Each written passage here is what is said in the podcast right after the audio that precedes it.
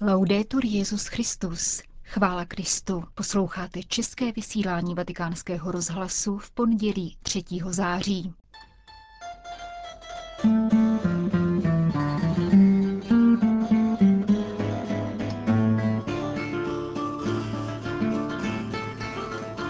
Mlčení a modlitba jsou jedinou reakcí na údajné skandály, kázal dnes papež František. Křesťanství otevřelo oči novým horizontům. Další část z přednášky francouzského filozofa Rémyho Braga uslyšíte v druhé části našeho dnešního pořadu, kterým provází Jana Gruberová.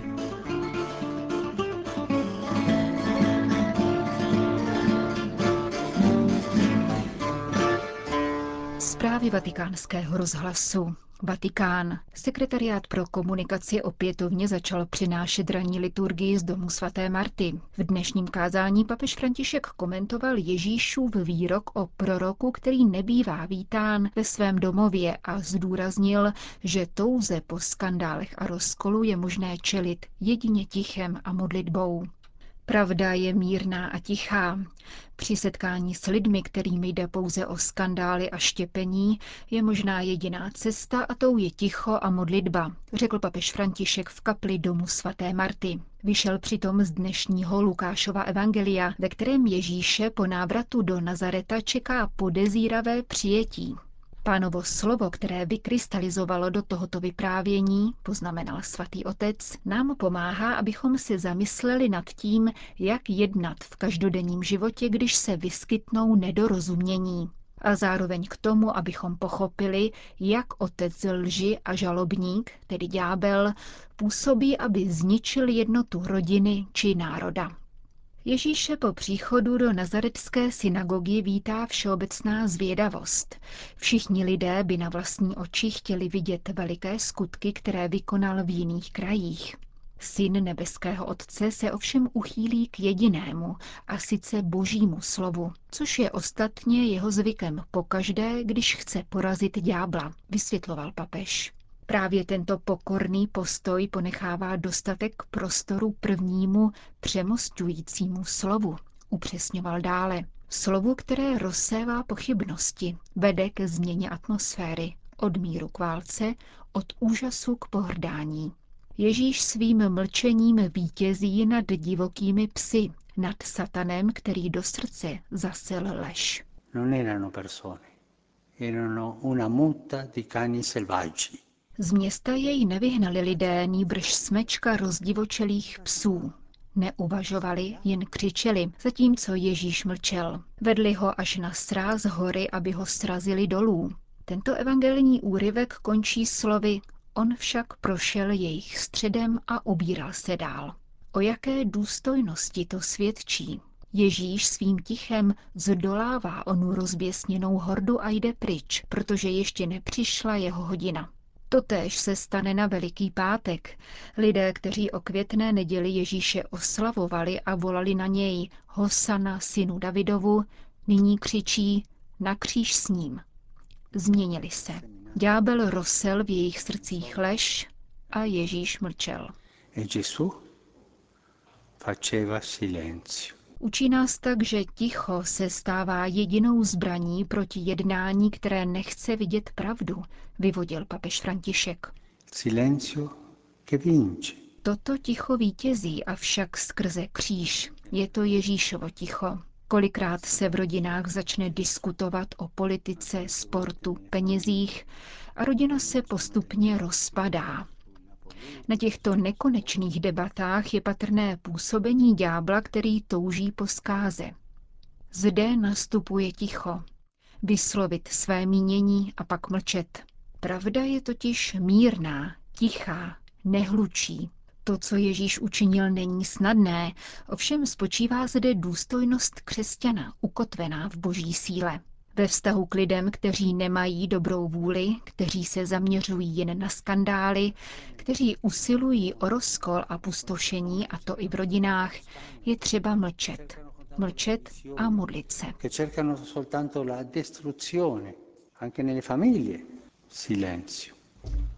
E. První po prázdninovou ranní homílii svatý otec uzavřel následující prozbou.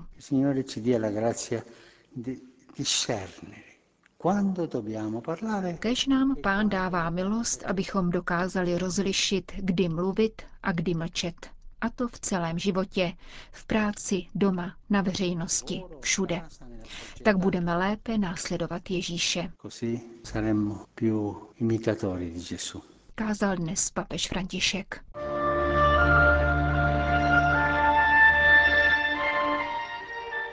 Křesťanství otevírá oči novým horizontům.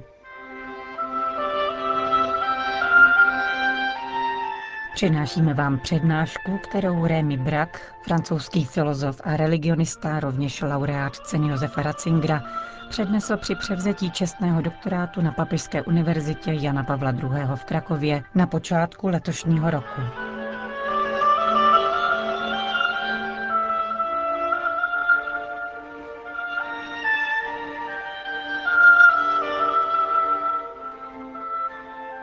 Druhé části své přednášky představil profesor Rémy Brak historický přínos křesťanství Evropě. Jakožto náboženství se křesťanství podílelo na sjednocení Evropy tím, že barbarské přistěhovalecké kmeny přijali víru podmaněných národů. Specificky křesťanský přínos se naopak projevil v rovnoprávném postavení nových národů, podle francouzského filozofa a religionisty ho umožnila především skutečnost, že v centru křesťanství není posvátná kniha, diktovaná v určitém jazyce, nýbrž osoba a každý národ má tedy k Bohu stejně daleko.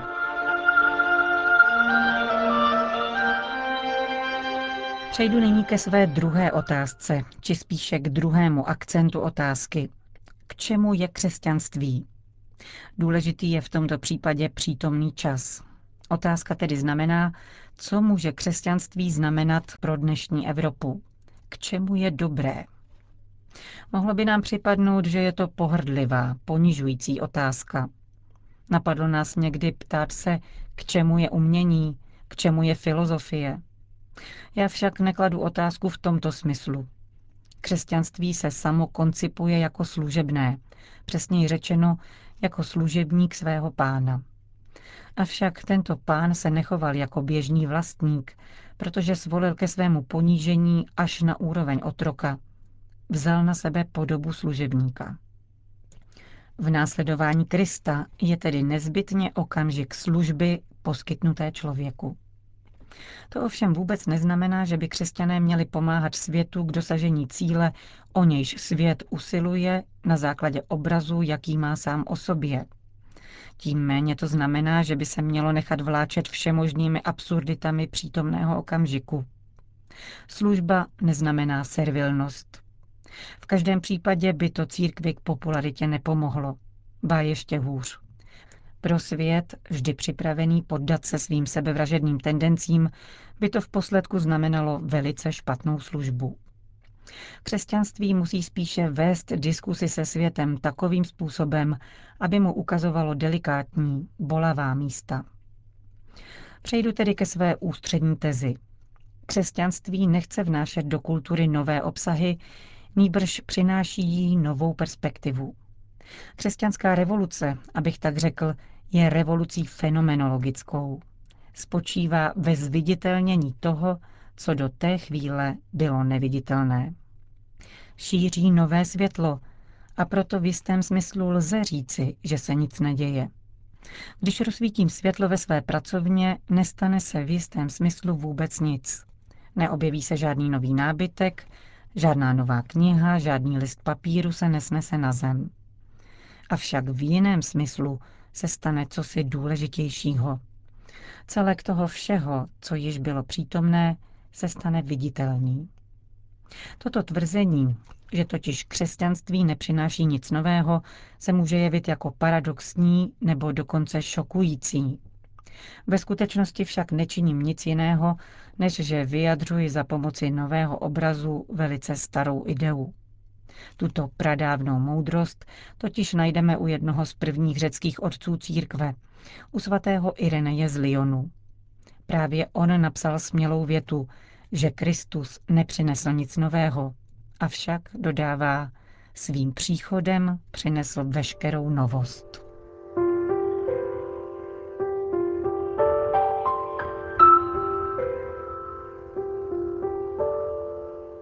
K doložení této teze si dovolím začít příkladem, který se na první pohled může jevit jako marginální. Jde o umění a přesněji o ta umění, která mají za cíl zviditelňovat, řečeno se Schopenhauerem o reprezentující umění. Křesťanství podpořilo rozvoj plastických výtvarných děl. Náhradou za to neumožnilo vznik nového umění. Srovnání s islámem může být v tomto případě přínosné. Islám zakázal zobrazovat živé bytosti. Tento zákaz nebyl naštěstí vždy dodržován. Vezměme si například perské miniatury. Na druhou stranu tento islámský zákaz podnítil rozvoj umění, které jej vyvažuje. Kaligrafii a přesněji aplikaci kaligrafie na alfabetické písmo. Také Číňané znají kaligrafii zkrášlující ideogramy. Dnešní název tohoto uměleckého žánru, arabeska, zachovává známky jeho původu. Křesťanství však umožnilo zcela určitý styl. Na tomto místě si vypůjčím ideu Ericha Oirbacha. Tento velký německý filolog formuloval poprvé svoji tezi v knize věnované Dantemu, díky níž v roce 1929 dostal katedru románské filologie v Marburku. Ji významně rozvinul ve svém mistrovském díle Mimézis. Jeho tématem je realismus jako základní rys evropské literatury. Realismus, totiž prezentace skutečnosti, se pro nás stala samozřejmou evidencí. Neumíme si vůbec představit, že by seriózní spisovatel mohl sledovat nějaký jiný cíl. A přece realismus neexistoval vždycky. V antické literatuře panovalo jasné rozdělení mezi dvěma stylovými úrovněmi, z nichž každá odpovídala úrovni sociální reality. Vysoký styl byl určen k líčení osudů hrdinů a vznešených postav v eposech a tragédiích. Nízký styl komedie byl považován za vhodný pro příhody nevýznamných lidí, ale také pro líčení kriminálních živlů, jako například v Petroniově Satyrikonu. Realismus se tedy dopouští přestupku, když připouští, aby se každodennost líčila prostředky vysokého stylu. Znamenalo to zrušení hranice mezi styly. Podle Oirbacha tato stylistická revoluce nastoupila v přímé reakci na evangelijní vyprávění o Kristově umučení. Obsahuje totiž to, co je nejnižší, umučení, které vyústí do hrůzné exekuce, avšak je podáno podle pravidel nejvyššího stylu. Nezvolil jsem tento příklad jako poctu jakémusi estetismu, snažím se pouze vyjádřit způsob, jakým nám křesťanství otevírá oči. Případy ukřižování jsou v Ježíšově době na neštěstí hojné. Ukřižovaní, kteří by byli naprosto nevinní, už jsou vzácnou výjimkou. A ukřižovaní, kteří by vstali z mrtvých, nebyli žádní. Zajímavé je povšimnout si na tomto místě také způsobu, jakým křesťanství působí. Nekáže a ještě méně lze mluvit o sebepropagaci. Postupuje skrze popis, skrze vyprávění o životě, díle a smrti jistého člověka. Základní důležitost má událost samotná, nikoli zpráva, která se o ní podává.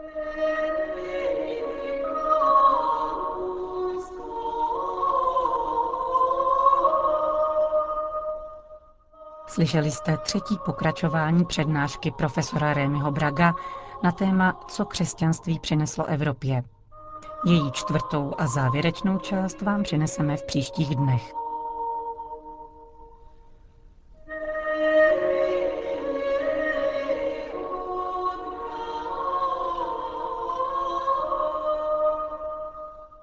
Končíme české vysílání vatikánského rozhlasu. Chvála Kristu. Laudetur Jezus Christus.